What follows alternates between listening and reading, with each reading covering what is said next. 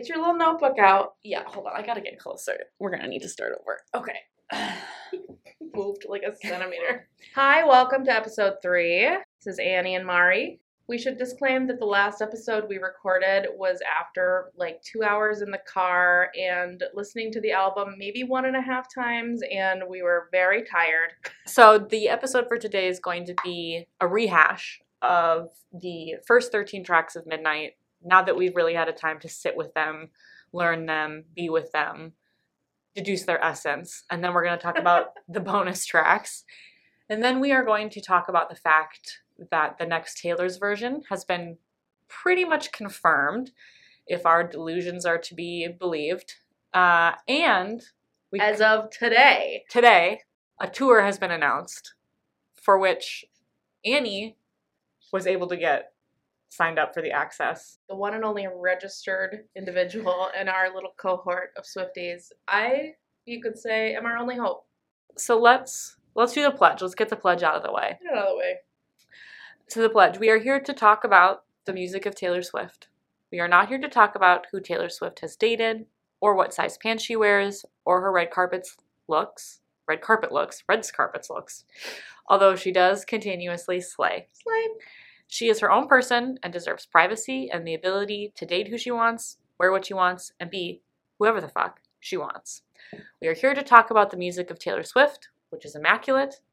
We also reserve the right to hate some of her songs and scream at each other about it.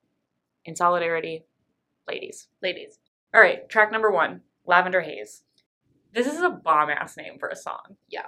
I think this is the coolest song title on this album, possibly, that she's ever had. I don't know why. I can't explain why I like it so much, but just something about seeing Lavend- track one, Lavender Haze, is perfect.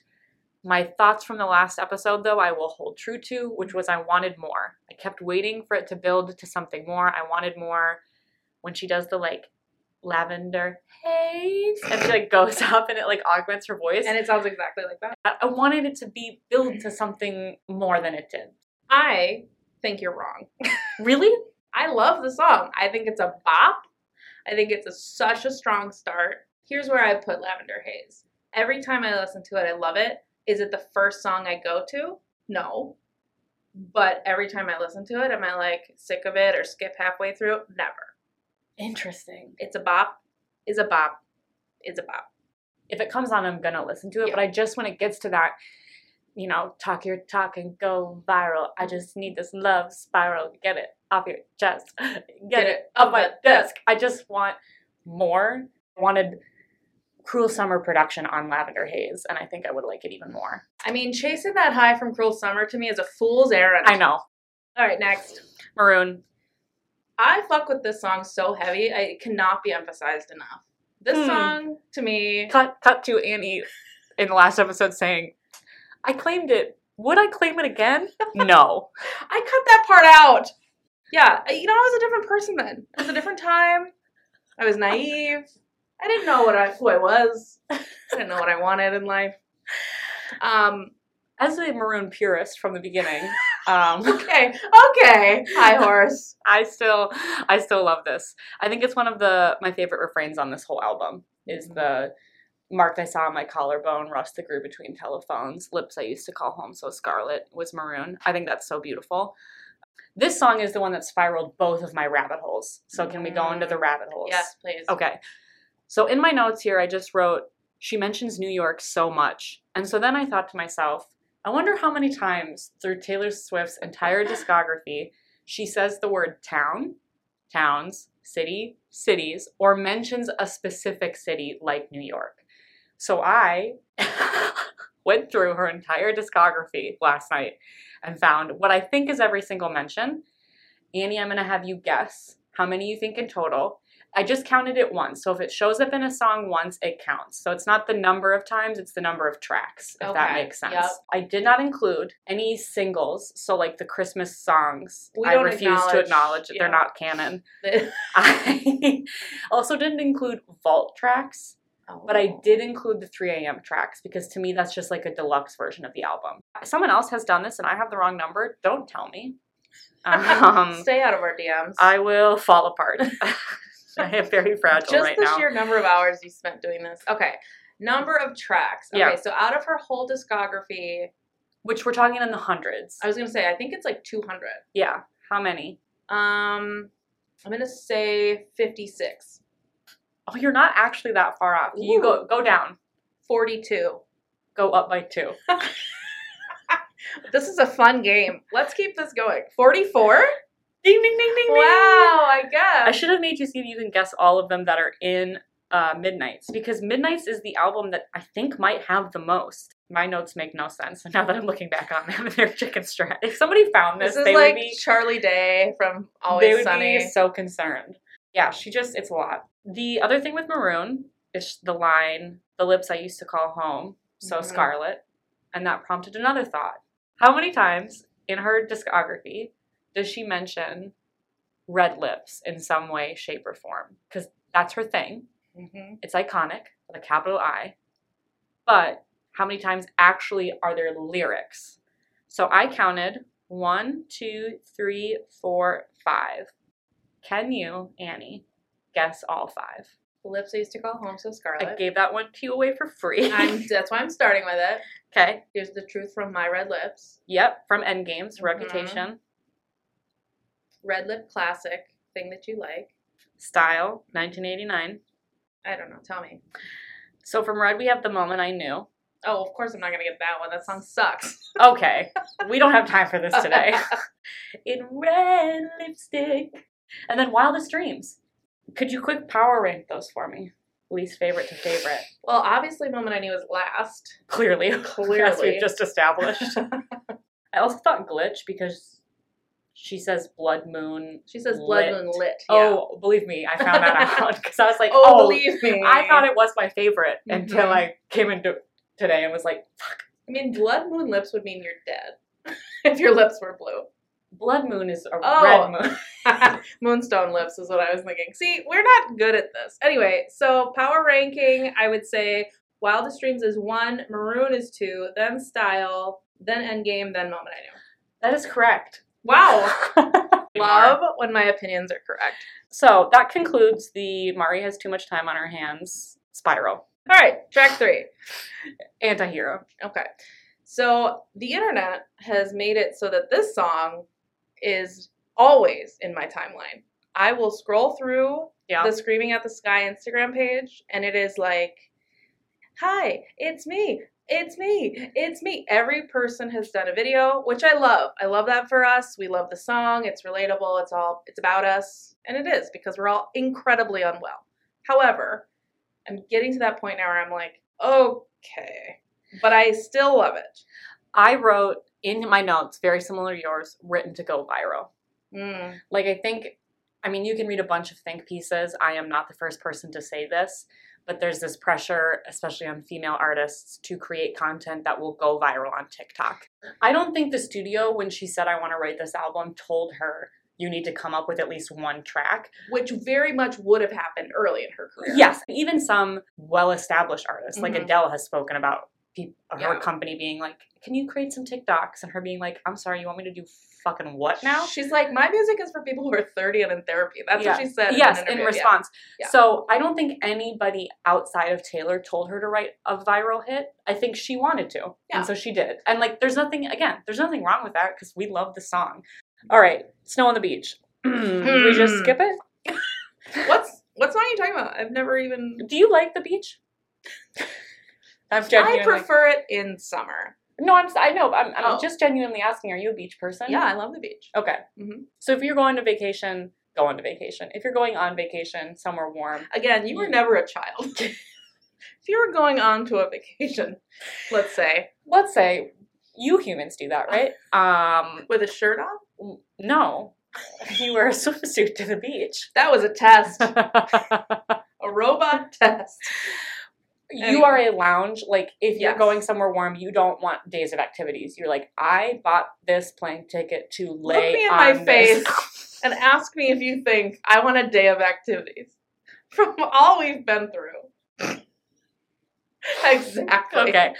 I also am a lay on the beach person. Oh, okay. Look at this. Yeah. You I also notes. Prefer, I, I wrote, do you like the beach? That's alien behavior. It's writing down questions to ask Ask you. Humans today. Do you like beach? Do you have on a vacation a beach time for to have?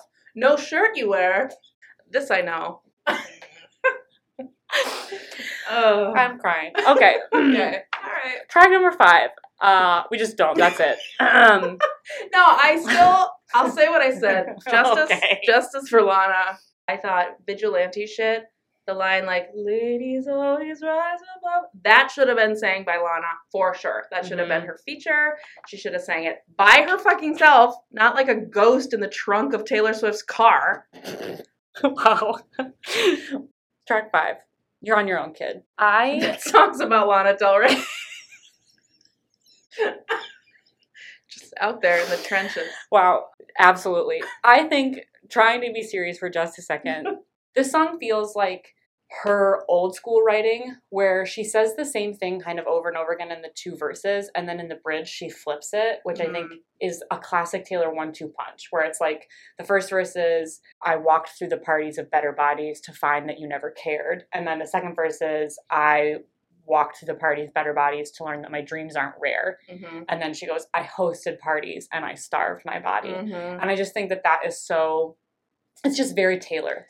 Uh, yeah, I love You're on Your Own, Kid. I like the pace of it. Mm-hmm. I have found in this album that sort of like horse trot pace is really like doing it for me. Oh, where, that's a good description. Yeah, whereas in the past, especially the Evermore Folklore era, I was like slow and sad, twist the knife over the course of four straight minutes. Mm-hmm. That's all I want. Um, but like, this kind of rebirth concept of talking about something that's maybe sad, but in like a different pace, I've been really enjoying. And this is a good example of that. And I do love the narrative shift, like you talked about, where it's like the sad growth of like how sort of isolated you can feel as a kid or as a teenager, and like your body's not right. The guy you like doesn't like you back, and all these things that everyone's gone through.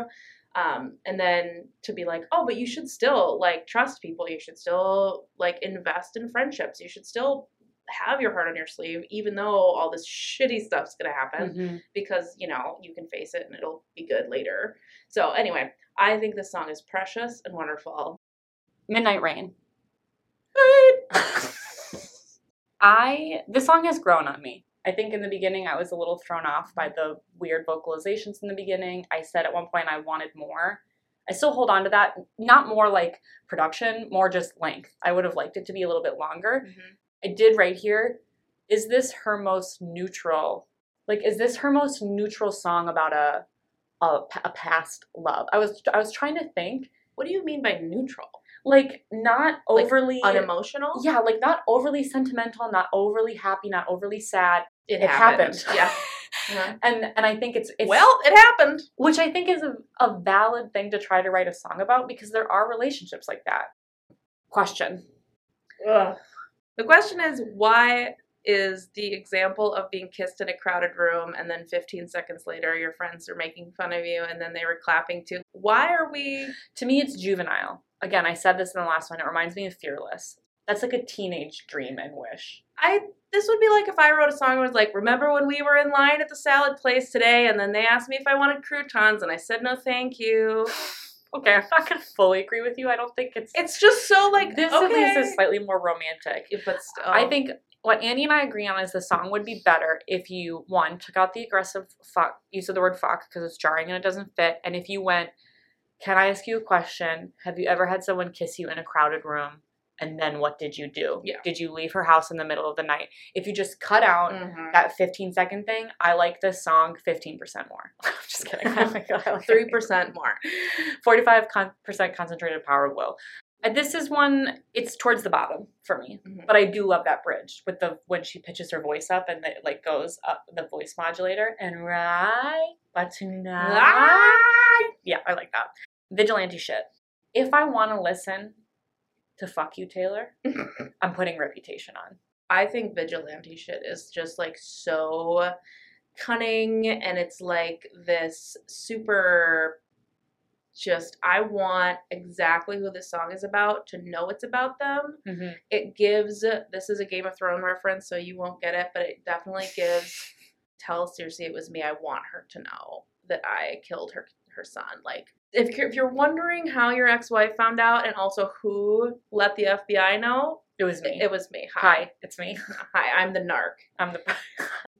And I just love that. And my other rude awakening of this song was that the um, Ladies Always Rise Above part in the middle, where I was like, it reminds me of something. Unfortunately, what it reminds me of is Melanie Martinez, which is not great, but it doesn't ruin it for me. Overall, I still love this song. I think that's fair. Number nine is Bejeweled. I don't think we need to say a lot on this. We fucks with it then. We fucks with it now. We will fucks with it forever. In perpetuity. I love this song. Best believe. I said, I, I literally wrote, I have nothing bad to say about this song. It's perfect and I will hear nothing else. Like, I was expecting you to come in with a hot take. Um, yeah, just listen to Bejeweled and think of us. Speaking of criticisms, uh, Labyrinth. Fucking edit that noise out. I, I don't like it. Pulls me out every single time I hear it. I think the song is pretty if you take it out. But I love her in that, like, whispery register. It mm. goes almost too high. But one thing, vocally speaking, the range of this song is wild. She goes all the way to the top of her range and all the way to the bottom in one yeah. song. This this has the most vocal flexibility that she's doing. Let me tell you, I was humbled trying to sing this song in the shower. Oh, I would not even attempt. It sounded like an animal was being murdered. Number eleven is Karma. It's my boyfriend. I have had the biggest journey with this one. Okay. This one and Midnight Rain, I think, are the two. I now love this song. I said it was immature. It is immature. I have just become less mature to enjoy this song. That's I what I de- I have devolved enough. I have um, devolved as a person. I wrote, I take back what I said. This is a bop, not a flop. And I underlined not. And I wrote it in all capital letters. And then my next bullet point is Karma is my boyfriend. And those are the two notes I have for not this song. Not a flop. Always loved Karma. So now you can rub it in my face. And now I can rub your face in it. See how wrong you were? Uh, no, I love that it's petty. I love that it's a bop. And again, like, I'm just, like, really feeling like these up-tempo songs are this, like, palate cleanser I didn't know I needed. Mm-hmm. This is very unlike me to want this. Like, You're from like, her. Am I happy? I don't... What, what is this what emotion? What does this mean? My frown know. Is upside down. Should I see a doctor? Boom. Boom. Sweet Nothing. I have come around a little bit on this one. Same. I literally wrote this song is growing on me. It's growing on me. I was bored. I was like, we said Lover two point oh. We were mm-hmm. kind of like, okay, this is a song they wrote together just to do it because they're in love with each other. This isn't really for us. Um, but I do love the outside they push and shove in. And so you're in the kitchen humming. All they ever wanted yeah. from me was sweet nothing. That line is really sweet. And I also just love that, and to you I can admit that I'm just too soft for all of it. I think they enjoyed writing together, and so they wanted to keep doing that, and that's a beautiful thing mm-hmm. to find a creative outlet that you and a partner can do together, because so much of creativity sometimes is solitary. Again, it's not, if I'm listen, looking for the up-tempo fast songs on this album, that's not going to be what I'm going to play. But every time when I've listened through the album and it comes on, I'm just like in my kitchen, and I'm like, yeah, it's very cute. Mastermind. I wrote one word, and it is perfection, and I wrote a period. I'm surprised it wasn't underlined. I know, same. I need to fix this. Where's the pen? uh, yeah, love Mastermind. I have a friend that doesn't like Mastermind, and I have let her know that she is wrong. There is one thing that is jarring in this song, which is mm. that you're building, like, okay, like, oh, I set the plans in motion. Like, I, the first time I saw you, I knew I wanted you. And then it's like, no one played with me as a little kid. It just gets real, like, uh. Because didn't you say it's supposed to shift from talking about boyfriend to talking to us? By us, do you mean me. You and me or yes. fans? Us, specifically. Mari and Annie. I have something to confess.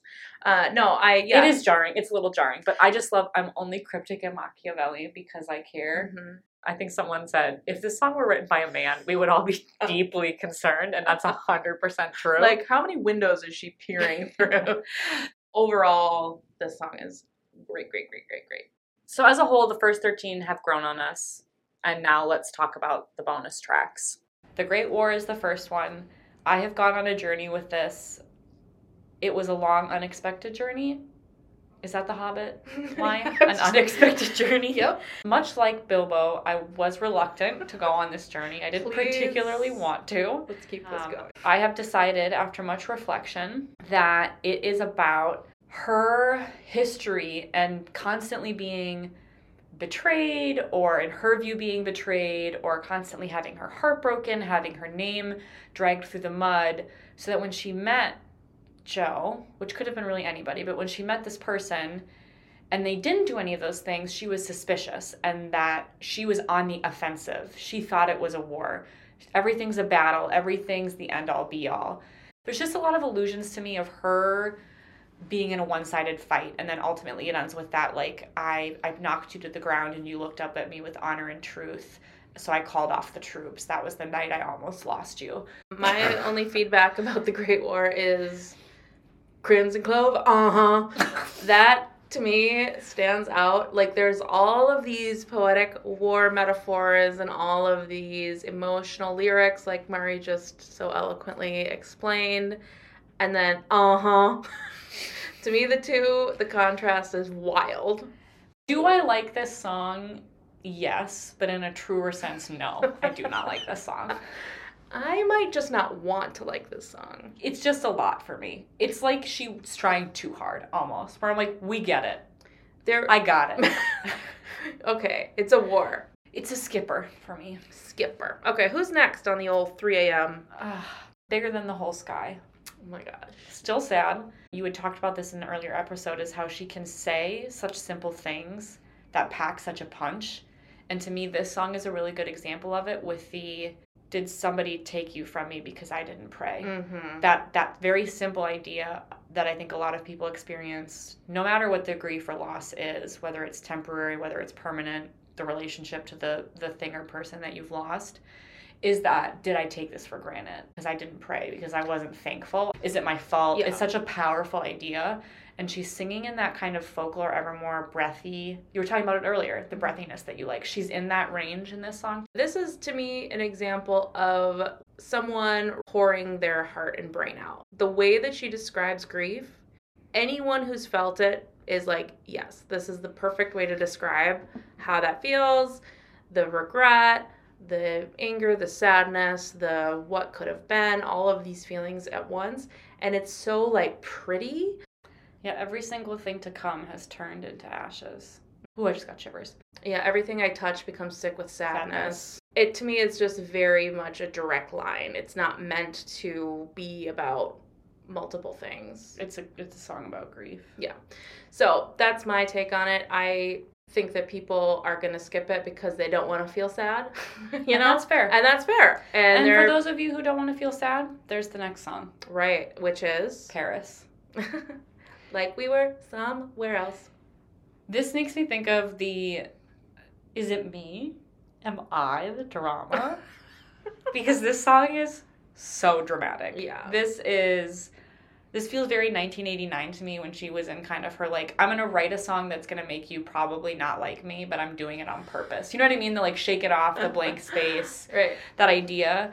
And all the outfits were terrible. two thousand three unbearable. I saw someone tweet, like, Taylor, you were eleven. Like, in two thousand three. I don't care. So was I.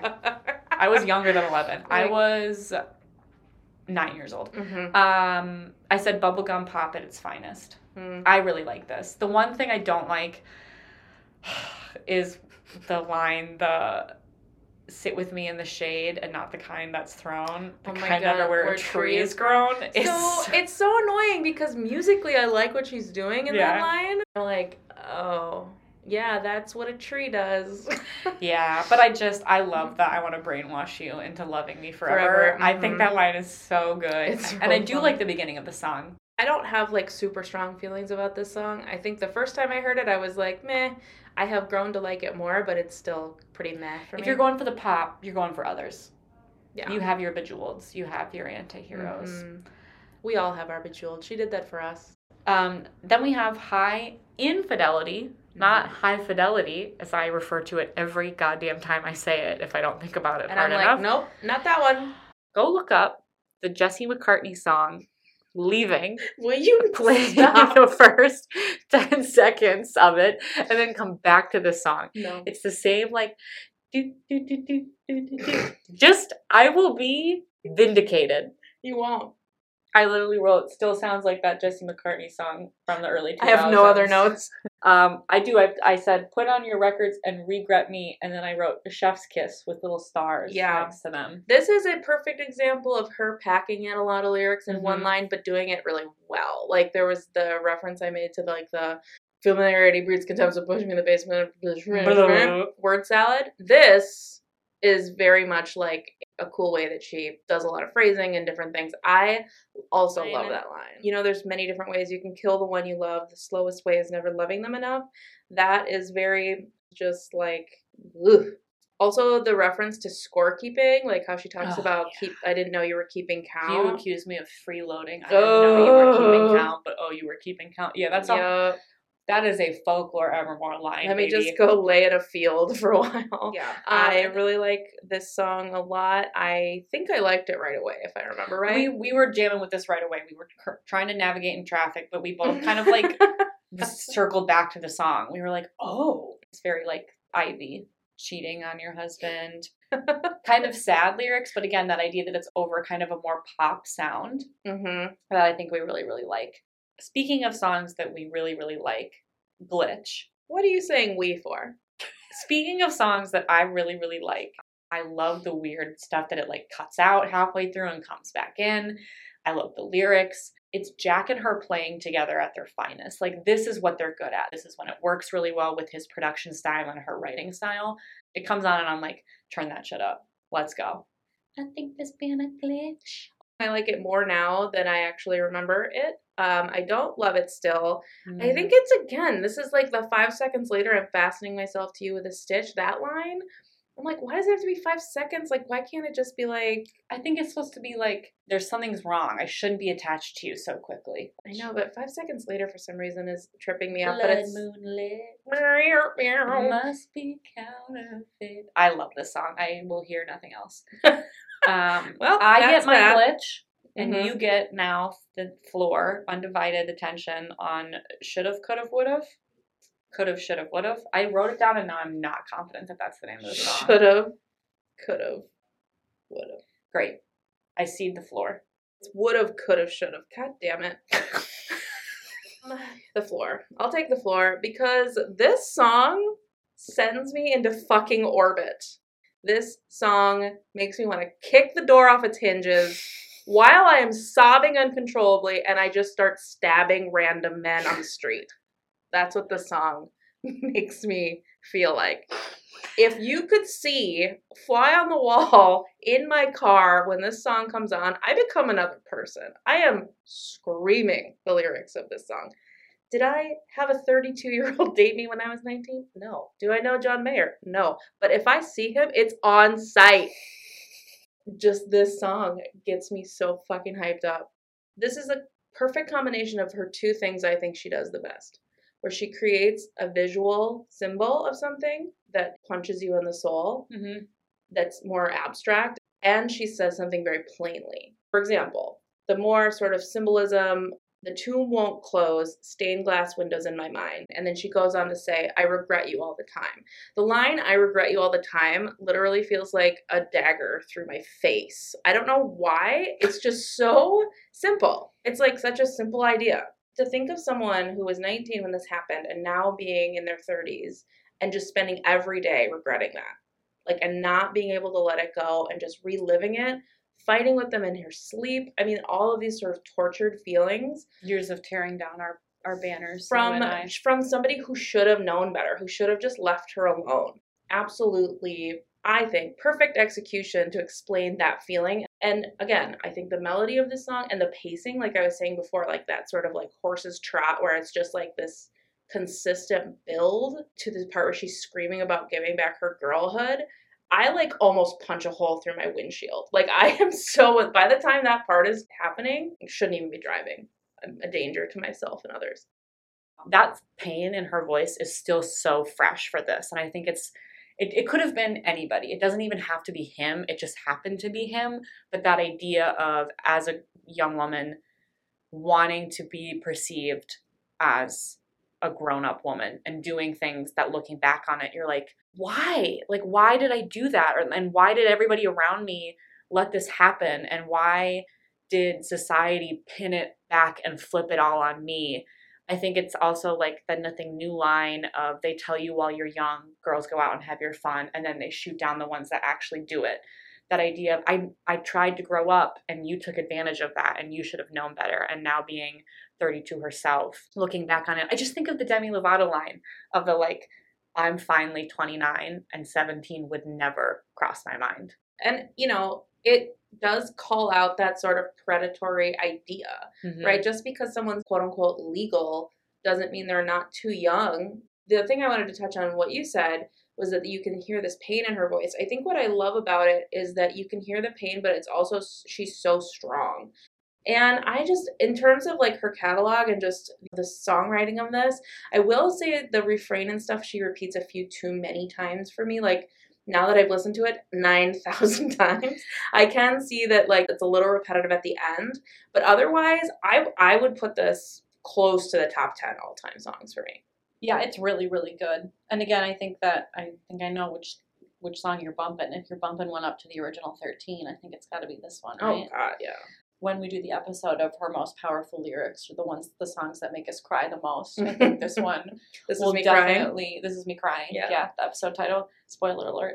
Um, I think that she should have just ended the tracks there, but instead we get Dear Reader as the last track. But instead, I don't, this doesn't add anything to me. This is Marjorie two point oh. I know you like Marjorie, and so do I, which is why I didn't need another one. However, I will put an asterisk and I will say, I like the idea of her telling her fans, don't look to me for everything. I can't save your life. Like, I can't, I, you can't put me on this pedestal. I don't want to be there. I'm a person.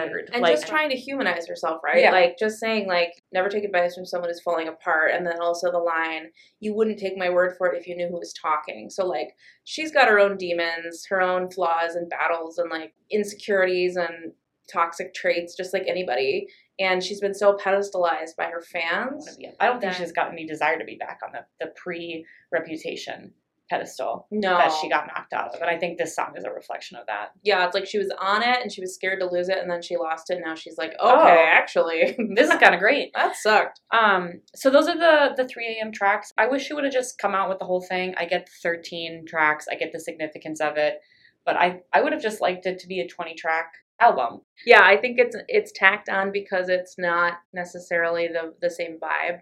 Yeah. Like, she definitely did want to go back to some, you know, Lover nineteen eighty-nine pop, but also wanted to have some quill, some quill time. And was clearly finding her sound. I think she said that when she talked about it. Like, these were songs that were made along the journey that just didn't make it to the final cut, which I appreciate the insight into the the songwriting. So ultimately, I'm very happy with the Midnight's three a.m. I know we said at the end of the last episode that we're not as full as we were when, when we, we ate Folklore and Evermore, and I think that's still true. Would you say um, there's no crumbs? There are a couple crumbs. I'm not going to lie to you. But ultimately, I do really, really like it, and I would rather have – I would always take more Taylor over no Taylor. Oh, yeah. So I'm happy she did this. She holds the top ten spots on the global plays right now. It's insane. This mm-hmm. album is doing a lot record-breaking wise. But does anyone remember Men? I sure don't. It's the first time in history. Yeah. Good riddance. We don't need you. She should have just invited some other friends up on the top ten with her. Let's get some Beyonce up there. Yeah, let's, let's get, get some, some Rihanna. We need that new Rihanna. She's climbing. That one song she wrote for Black Panther. It's coming. It's coming. Very happy with this. And I think you said it perfectly. It slots right in. Really does. I loved this addition to the yeah. catalog. I took the approach, like, when I was waiting for Evermore to drop, I was like, my life depends on this. when, it, it, midnight, no, our lives did not depend on it. I was it was just, just like, I'm excited. It was exciting, and it was really fun. I didn't take it too seriously, despite all of the things I just said. Um, Fucking I could do without the Midnight Mayhem thing. Yeah. I get it was a great promotional Listen, tactic. We've got a capitalist queen on our hands. She is going for our bag, and good God, you can have it. Speaking of going for the bag, tour, that dropped today. I got in the pre-sale registration immediately. Mari got the maybe wait three to five business years and you'll get in. Um, I have faith that I'll get a registration code because it's open till the ninth. But yes, yes. It's the Eras Tour. She is coming to our city, which is very exciting. The other thing that's dropped recently, based on the Bejeweled music video, as kind of the last thing I think we can touch on before we wrap up, oh, yeah. is that Speak Now has basically been confirmed as the next Taylor's version through a variety of visual clues in the Bejeweled music video.